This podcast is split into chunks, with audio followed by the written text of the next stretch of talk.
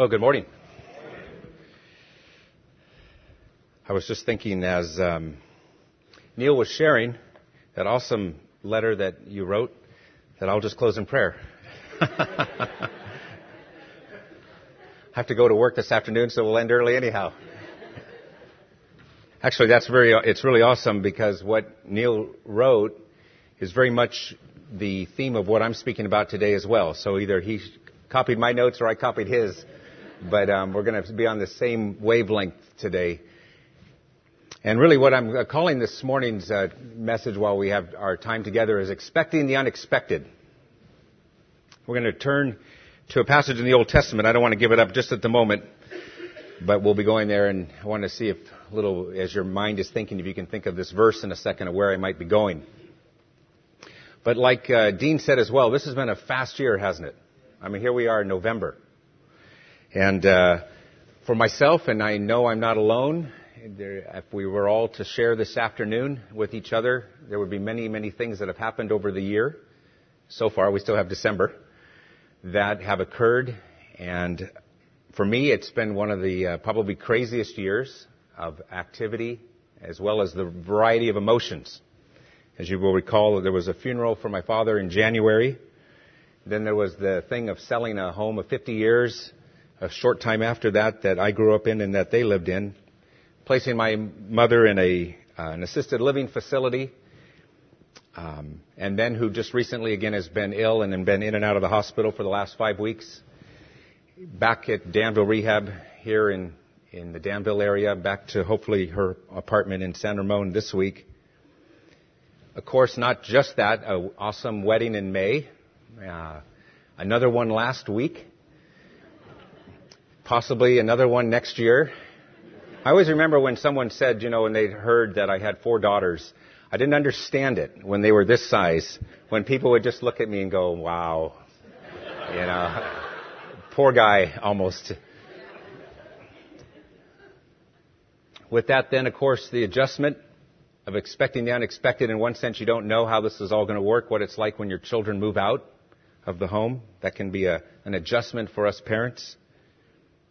And of course, there's the job with lots of overtime and stress there, not to mention just having my own wife to take care of and all the other things that have gone on with life. I'd say this has been for me a, a crazy year, a busy year. Some of these events we were very well aware of and they were expected. And if you think of this in your life, this is how it happens, isn't it? Some of them are planned and then there's the unplanned. The weddings were a total joy. I'm happy with the son-in-laws so far. but the death, of course, of a parent and the illness of a now a mother uh, are difficult, and they continue to be a challenge. And you have been in those shoes, I'm sure, as well. And I was thinking as I was just over the last week thinking about this year and how the Word of God is food for our soul. You know, what, what's a good What's a good passage that is a reminder about how to deal with this whole issue of expecting the unexpected? And where I was led by the, I believe the Holy Spirit was it's one of the best love verses in the Bible. That's the first clue. Many know it by heart. You'll see it on plaques and, and posters. A lot of you have probably committed it to memory. You find it on graduation cards. I see one guess there. No, I don't believe so, if I heard right. It's shared with the sick or those who are discouraged or in some kind of a difficult situation. It may be the only verse known from this rather large Old Testament book. It's 52 chapters in its length, this book. And interestingly enough, among an interesting website of favoritebibleverses.com, if I understand that right logo, it's number 29th in ranking. of those who rank. Of course, John 3:16 comes in number 1. But it's rightly so that it's a very popular verse because it gives a lot of comfort for us and it gave a lot of comfort to the Israelites and it's found in Jeremiah. Jeremiah, anybody was guessing Jeremiah chapter 29 verse 11. Did you say that, Dean? Excellent. Dean was right there. Very good. So let's turn your Bibles, if you would, to Jeremiah 29. We're just going to look at a couple of verses here. It's a difficult book. There's a lot of uh, heaviness in here. The Israelites are in exile. They're in Babylon. It's really important to understand the context of where verse 11 that we, that rightly so we use and we apply, but it's important to understand the context of where verse 11 is. And just for the sake of time, we're going to take from verse 4 to 14. Thus says the Lord of hosts, the God of Israel, to all the exiles whom I have sent into exile from Jerusalem to Babylon. Build houses and live in them and plant gardens and eat their produce. Take wives and become the fathers of sons and daughters, and take wives for your sons, and give your daughters to husbands, that they may bear sons and daughters, and multiply there, and do not decrease. And seek the welfare of the city where I have sent you into exile, and pray to the Lord on its behalf. For in its welfare you will have welfare. For thus says the Lord of hosts, the God of Israel, do not let your prophets who are in your midst and your diviners deceive you, and do not listen to the dreams which they dream. For they prophesy falsely to you in my name. I have not sent them, declares the Lord. For thus says the Lord, when seventy years have gone completed in Babylon, I will visit you and fulfill my good word to you to bring you back to this place. For I know the plans that I have for you, declares the Lord. Plans for welfare and not for calamity to give you a future and a hope. Then you will call upon me and come and pray to me, and I will listen to you, and you will seek me and find me when you search for me with all your heart. And I will be found by you, declares the Lord, and I will restore your fortunes and will gather you from all the nations and from all the places where I have driven you, declares the Lord, and I will bring you back to the place from where I sent you into exile fascinating passage of, of, Scripture, and there is a ton here. And the brother asked me this morning, what are my verses? I said, basically, this is it. There's a couple of others, and time won't even allow to really go into this one. It's really important to understand the background, as I said, of the situation here. The single most important fact you want to walk out with from understanding the context is that it, this was written to the Jewish exiles that were in Babylon. They'd been forcibly removed from Jerusalem by an interesting character, a wicked king named Nebuchadnezzar. They were uprooted from all that they held dear, and now they were living hundreds of miles away from their home. And they were in this very center of a place that was full of pagan worship. And all their dreams and hopes and whatever their understandings of were of what life would be like had been changed. They were dashed. Or if you want another word that rhymes with dash, they were smashed. And maybe there's a couple other words as well. And maybe some of them thought, how could this happen? How could it happen this way that God would do this to us? How did we end up here? What's going on? Some of them thought, and it was a false confidence, that they would never end up in Babylon. And then for others, they went into despair because they thought they would never get out of Babylon. And God, in His comfort and in His words here t- through Jeremiah, tells them this is what to expect. You will. But right now, this is where I have you for my purposes, for the discipline that you are under. And if you think about it, when you think of this story in Jeremiah, we sort of face the same issues, don't we? We sometimes expect what God has never promised. We kind of have this idea that this is how God is going to work. And we don't have a Bible verse to prove it. It's just in our thought process. This is how God is going to work in my life. And this is what He's going to do. It's going to be all utopia. You ever think that? It's going to be all bliss. And matter of fact, for some who, since you've become a believer, in the short term, as far as life here on earth, it's been difficult. For others, it's been absolutely wonderful. But we're not all, and God doesn't deal with us all the same in our situations, does He? So not only is that a pitfall for us to expect what God has never promised, but another expectation we have is to refuse, or another problem we have is to refuse to believe what He has promised. So we kind of think that God's going to work this way because that's how I want Him to work, which is wrong thinking. And then the very things that He has promised us, that He has told us to be absolutely certain of and be, have our hope in and our trust in, sometimes that's the thing we find difficult to believe. When, for example, He tells us in Matthew, do not worry. And He goes on to cite the very reasons why we don't have to worry.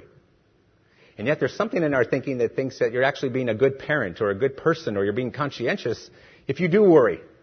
And you're going to take on the worry of the world. And at night when you lay your head down, or if you work nights and you lay your head down in the morning, you're thinking, you know, I'm just, I'm going to worry, and you start getting anxious about what's going on in either your life or another one that you love. Someone has said, God will not always do what we expect Him to do, but He will always do what He says He will do. And that's something that we can take huge encouragement today, right? Right? Amen? Because we don't ever have to say, well, you know, you said this, but I don't really see you following through. And that's not the case with our God. He's faithful and He does everything He's promised to us. Like that wonderful verse from Psalm this morning that was read. When I was reading through this and I was just thinking about the last 11 months for the White uh, House, the Western White House uh, in California, I was thinking, what, how does Jeremiah 29 really apply? And I want to go into it, and I think it's going to also apply to you too, no doubt. A couple of things I saw when I was reading here is God tells to Jeremiah, you know, with everything that's going on in your life, some of these things were unexpected to you. You didn't really understand that this was what's going to happen for the duration it was going to happen, 70 years. The interesting thing is that life still goes on, doesn't it? He tells them, this is what I want you to do. I want you to continue to build houses. I want you to settle down. I want you to plant gardens. I want you to marry. I want you to raise a family. In other words, whatever these false prophets are telling you, don't believe it because you're going to be here a while. And this is the scenario. So I want you to settle down into the things of life. Things that are occurring. And while God has us here, this is part of our life, isn't it? Life still goes on. When you're in that kind of situation where you're just ridden with uh, whether it's sorrow or whether it has to do with just anxiety, whether it has to do with the things like a loss of a job, what we were hearing about in God miraculously and wonderfully, and just like Him answered, or it's something else that occurred, a sickness or some other issue in our life. The thing is, is life still goes on. And so God's encouragement to them, and His encouragement to me and my encouragement to you is keep pressing on. Keep going. There's days where you just maybe want to just say, I give up. Not in the sense of where you're relinquishing and saying, you know what, God, it's all under yours. It's all your control, but where you just say, you know, I just feel like quitting. I don't really want to get out of bed. Maybe you've been there before. Or you just want to detach yourself from all those who maybe know you and even love you. And it's just a case of saying, I'm just going to kind of go hide. And it's not a really good place to be. And God here says, keep going, keep moving. Remember when the children of Israel, they had their situation.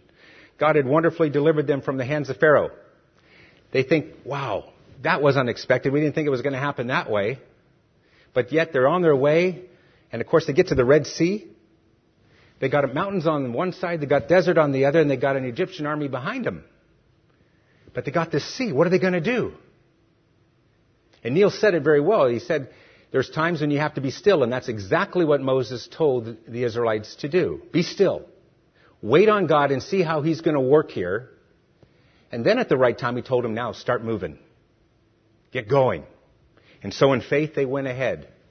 And then we know the wonderful miracle of how the Red Sea parted and they crossed. And yet when the Egyptians were coming, the sea came back on and they were destroyed.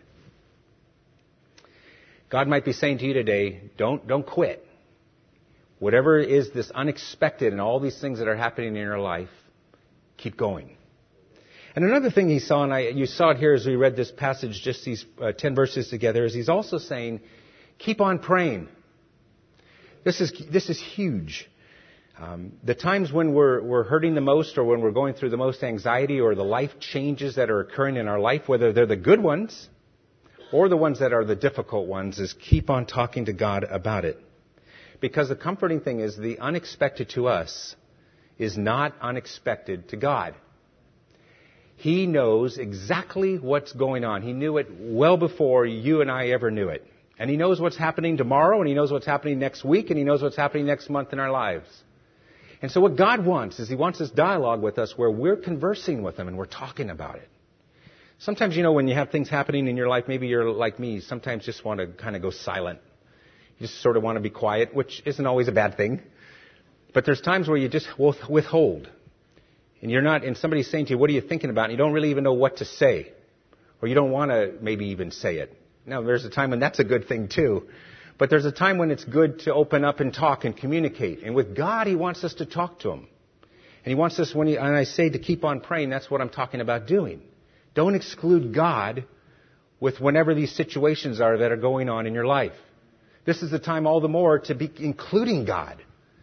Because He's not going to, as we're going to see shortly, He's not going to miss it. And He's not going to say, okay, I'm kind of bored with it now. Let's move on. He, he wants to keep hearing what it is that we have to say to Him. And matter of fact, the interesting thing is, is in this very place of where they are, God through Jeremiah says, I want you to pray for your enemies. I want you to pray for the very people here who have you in exile. And this is also consistent with what's it, where Paul says this to Timothy, to pray for governors and kings and those who are in authority. I love in Psalm 10, you don't need to turn to, but Psalm 10, where you have in verse 1 this question that the psalmist has, and he's praying to God, and he says, Why do you stand afar, O God? Why does thus stand, uh, stand afar off, O Lord? And he's he's talking to the Lord and he's saying, You know, you seem far away, God, right now in this period of unexpected stuff that's happening in my life.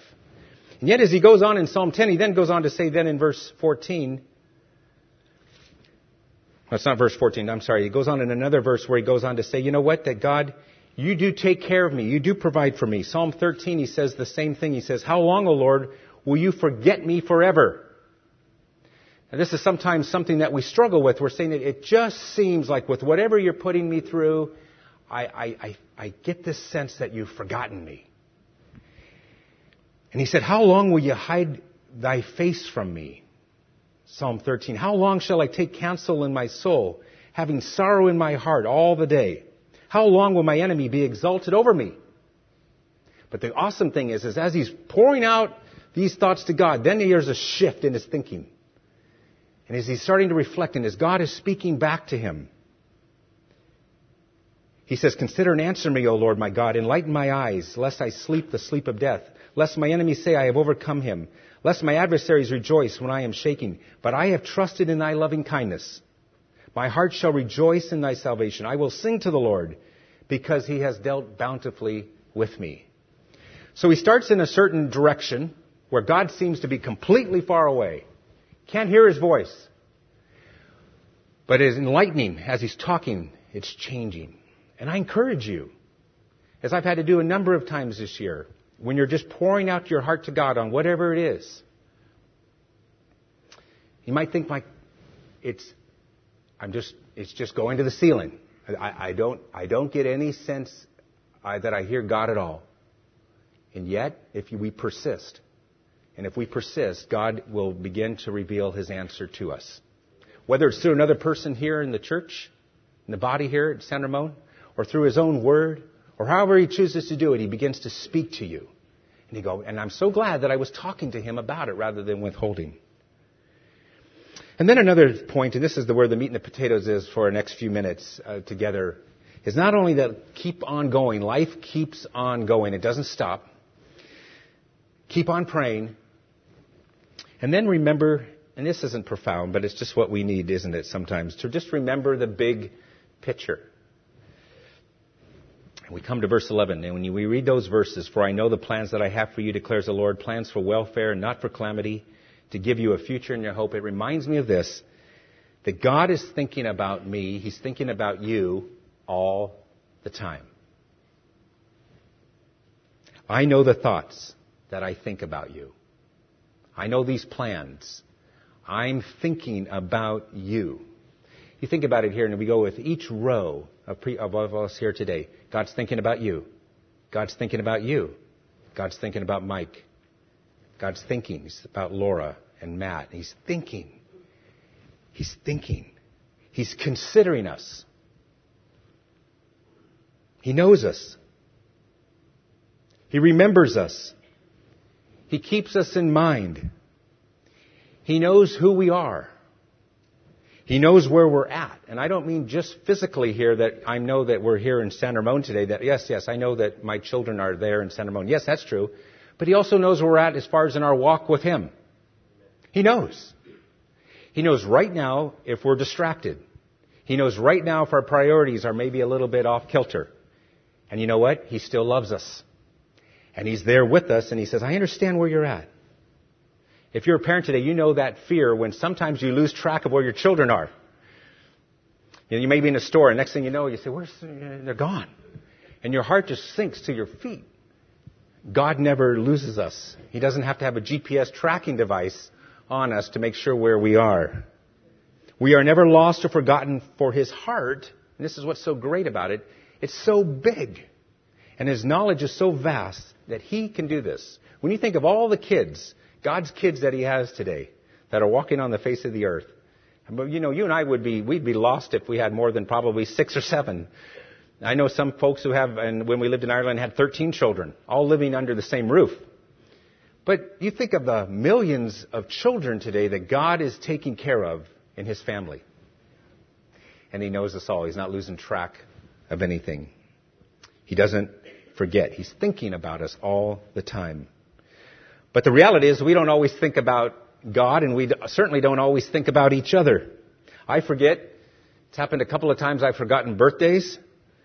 I am so far have never forgotten an anniversary. Um, graduations, that one holiday in February, Valentine's Day and other special occasions. And there have been times when I have forgotten that Mother's Day, Father's Day, and I've had to run to the store early in the morning to get what? The card. But guess what? I'm not alone. There's other men that are there too. and we're all trying to go over the last few cards that are left on the very day. And then we forget names, don't we? This is a real struggle at times. I was at a wedding recently, not the one last week, but one that I was uh, speaking at, doing the ceremony of last month. And thankfully it wasn't for the groom. But I, and I worked with the fella, I was calling him the wrong name all night. I thought his name was Jason, and I found out when I saw him the next day and I looked up his name, it was Brian. and the weird thing was he never corrected me. Uh, the um, fellow that I was going to marry, or that we married, they kept telling me at work they were trying to give me the, a different guy's name, but it was with the same last name. They kept saying, say Antoine, say Antoine, say Antoine. So when I had to pronounce them as man and wife, they wanted me to throw it all off and say Antoine and Angela, I now marry you. But I wasn't wrong on that part, but I couldn't remember his name. And some of us, you know, we just love those name tags that help us and we need to see it, but God doesn't forget our name and He knows all about us. You know, there's that saying that says that these, this person has the mind of an elephant.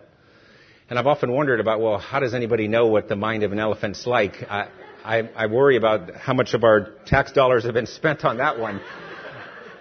but there's some folks who have the mind of an elephant, but it's directed toward, they remember all the things that have happened that's an offense. Mm, yeah, I hear that. Yeah, and you just can you can cite the day and you can cite the the hour that this person did this and this, and yet the other good things that have happened and the things that God wants us to really remember and not hold on to and forgive and forget is those things. Not only does God thinking about us all the time, but I'm also from this passage and from this year reminded that He doesn't, as I've just alluded to, He doesn't forget, and Neil brought this out so well, He doesn't forget His children. Psalm 9 verse 10, those who know your name will trust in you, for you, Lord, have never forsaken those who seek you. Isn't that awesome? Never. Never forsaken. That's a hundred percent track record that our God has with us. Verse 19, as we're looking at this passage, he says, you know what? I, or sorry, verse 11, I've been thinking about you all the time. Twila Paris said, God is in control. This was a, song from a long time ago. Probably a number of you may wonder who's Twila Paris, but she sang a song that said, God is in control. We believe that his children will not be forsaken. God is in control. We will choose to remember and never be shaken. Jews really needed to hear this. Because in verse 10 they had come across that verse, For thus says the Lord, when 70 years have been completed in Babylon, I will visit you and fulfill my good word to you. to bring you back to this place.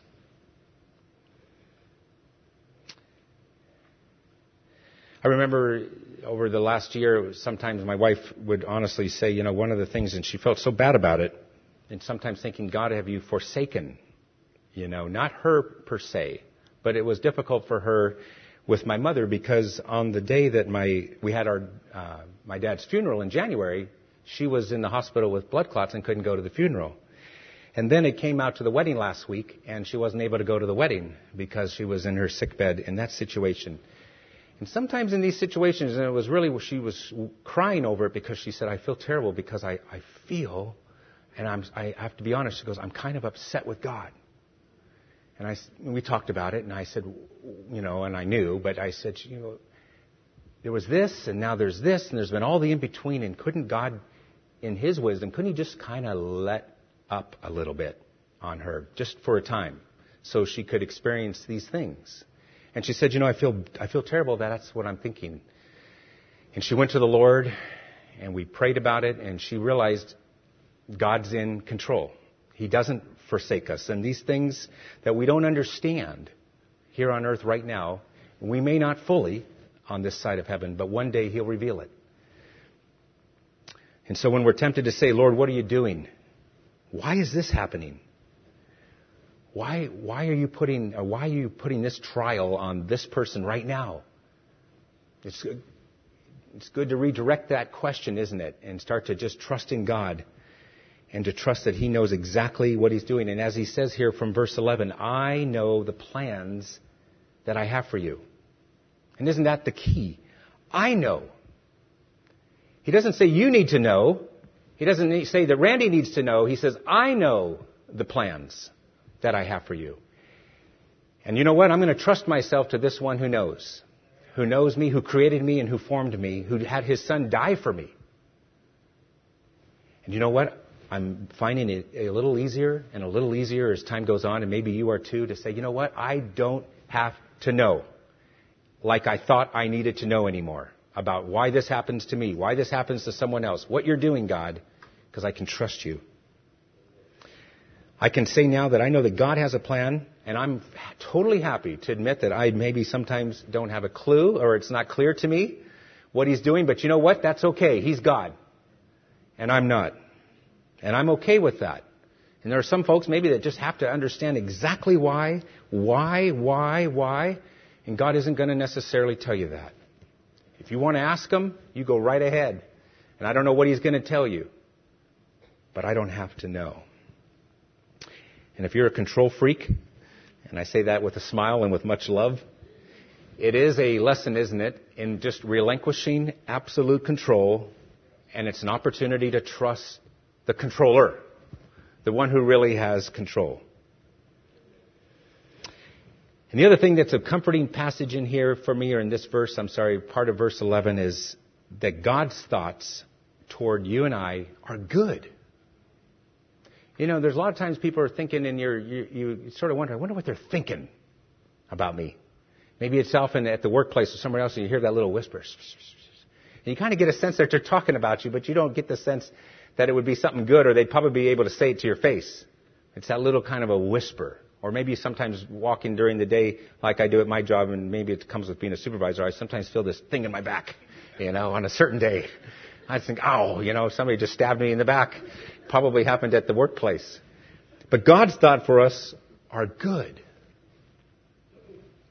I don't know if uh, you asked this question, but I'd sort of like to ask it with, to people. Sometimes I'll say to Cindy or to someone else, uh, "What are you thinking?" I, I just see this stare, you know, and I'm sort of curious. What are you What are you thinking? Reminds me of a clip that maybe you saw on YouTube where there was that analogous story. It was a commercial for learning the English language, and it's that German Coast Guard clip where there's a two uh, folks with the German Coast Guard who are speaking, and one's a trainee, and the, his trainer walks out of the room. And sure enough, right when he walks out of the room, over the radio waves comes from a guy on a ship, and he's speaking in clear English Mayday, Mayday, we are sinking, we are sinking. And the fellow, and it's kind of somewhat garbled, but clear enough to hear. And, and then this fellow gets on and he goes, "Hello, this is the, the the German Coast Guard." And the man goes, "We are sinking." And then he says, What are you thinking about? And uh, so when I ask that question, What are you thinking? God's thoughts about us are that He's always thinking good things. And why this verse is so good, another translation say it like this, that another way to translate verse 11 is on this portion, that He's thinking thoughts of peace, not thoughts of evil. Plans to take care of you, not abandon you. Plans for good and not for disaster.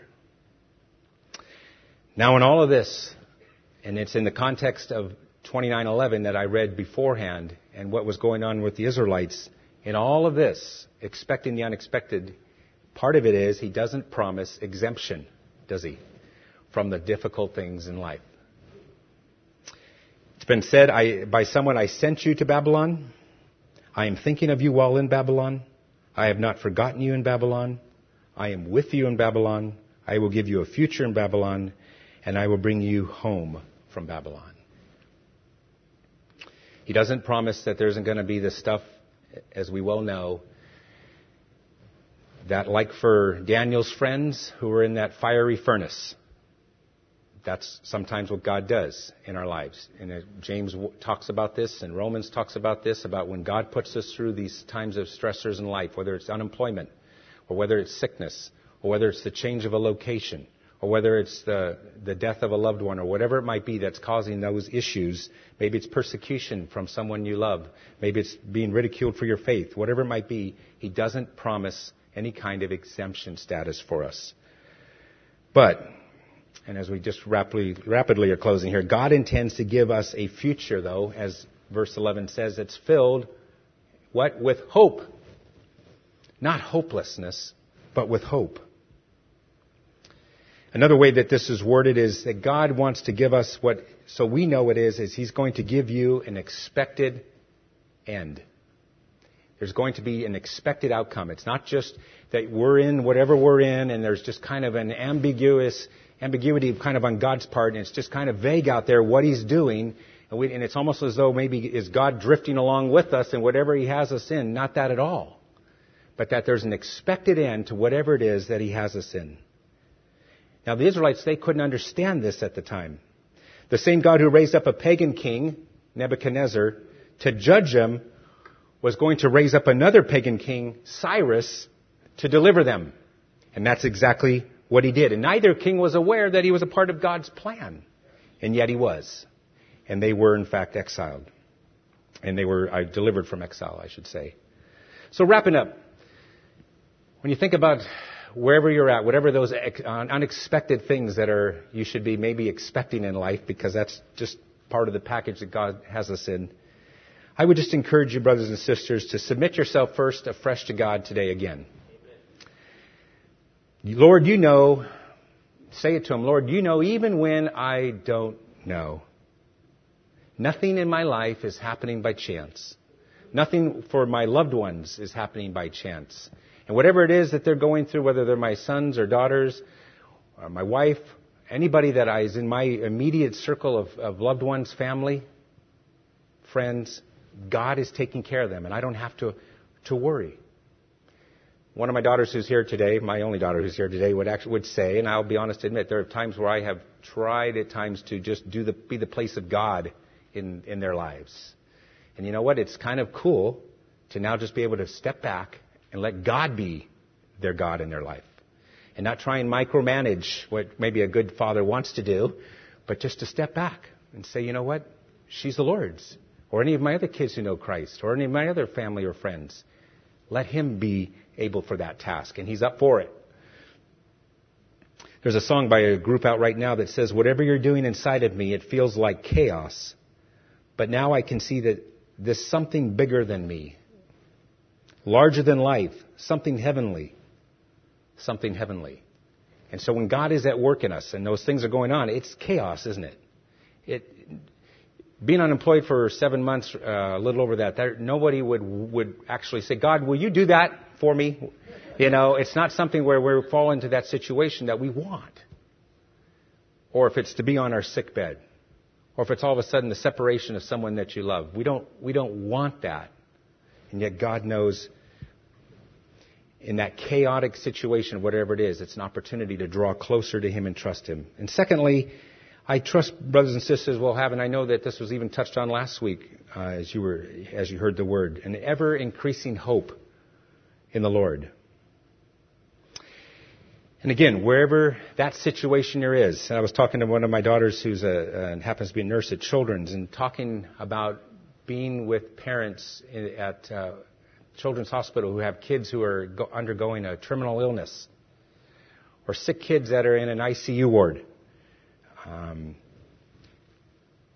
unless you have the Lord, it's difficult to understand how to say have an ever increasing hope in the Lord. It's only in Him, isn't it?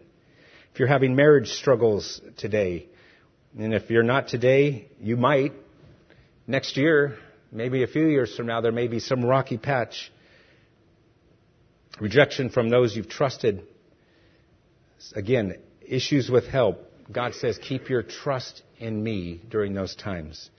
A few months ago, there was a brother where we attend who was sharing that he had had cancer and he sat, he couldn't stand any longer uh, in front of us and he shared his testimony.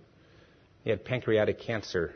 And what an encouragement of just listening to a man who had his hope in the Lord. He was wasting away. Only a couple weeks ago to be with the Lord.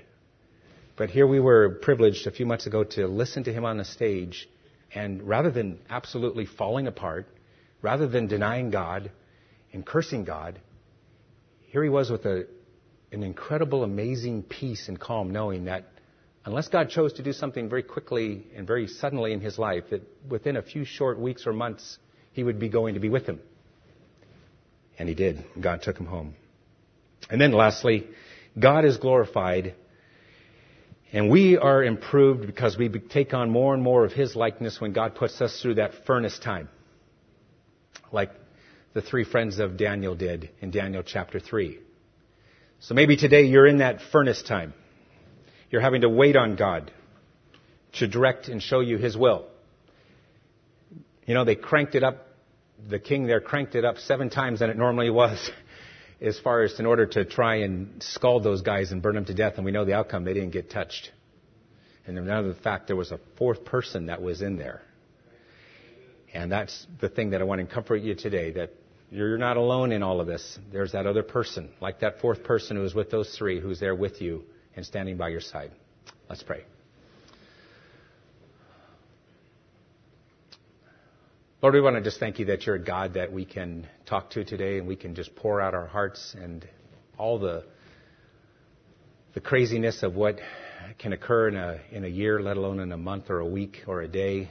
That God, it isn't a surprise to you that you're fully in control and you're sovereign, and you know exactly what you're doing.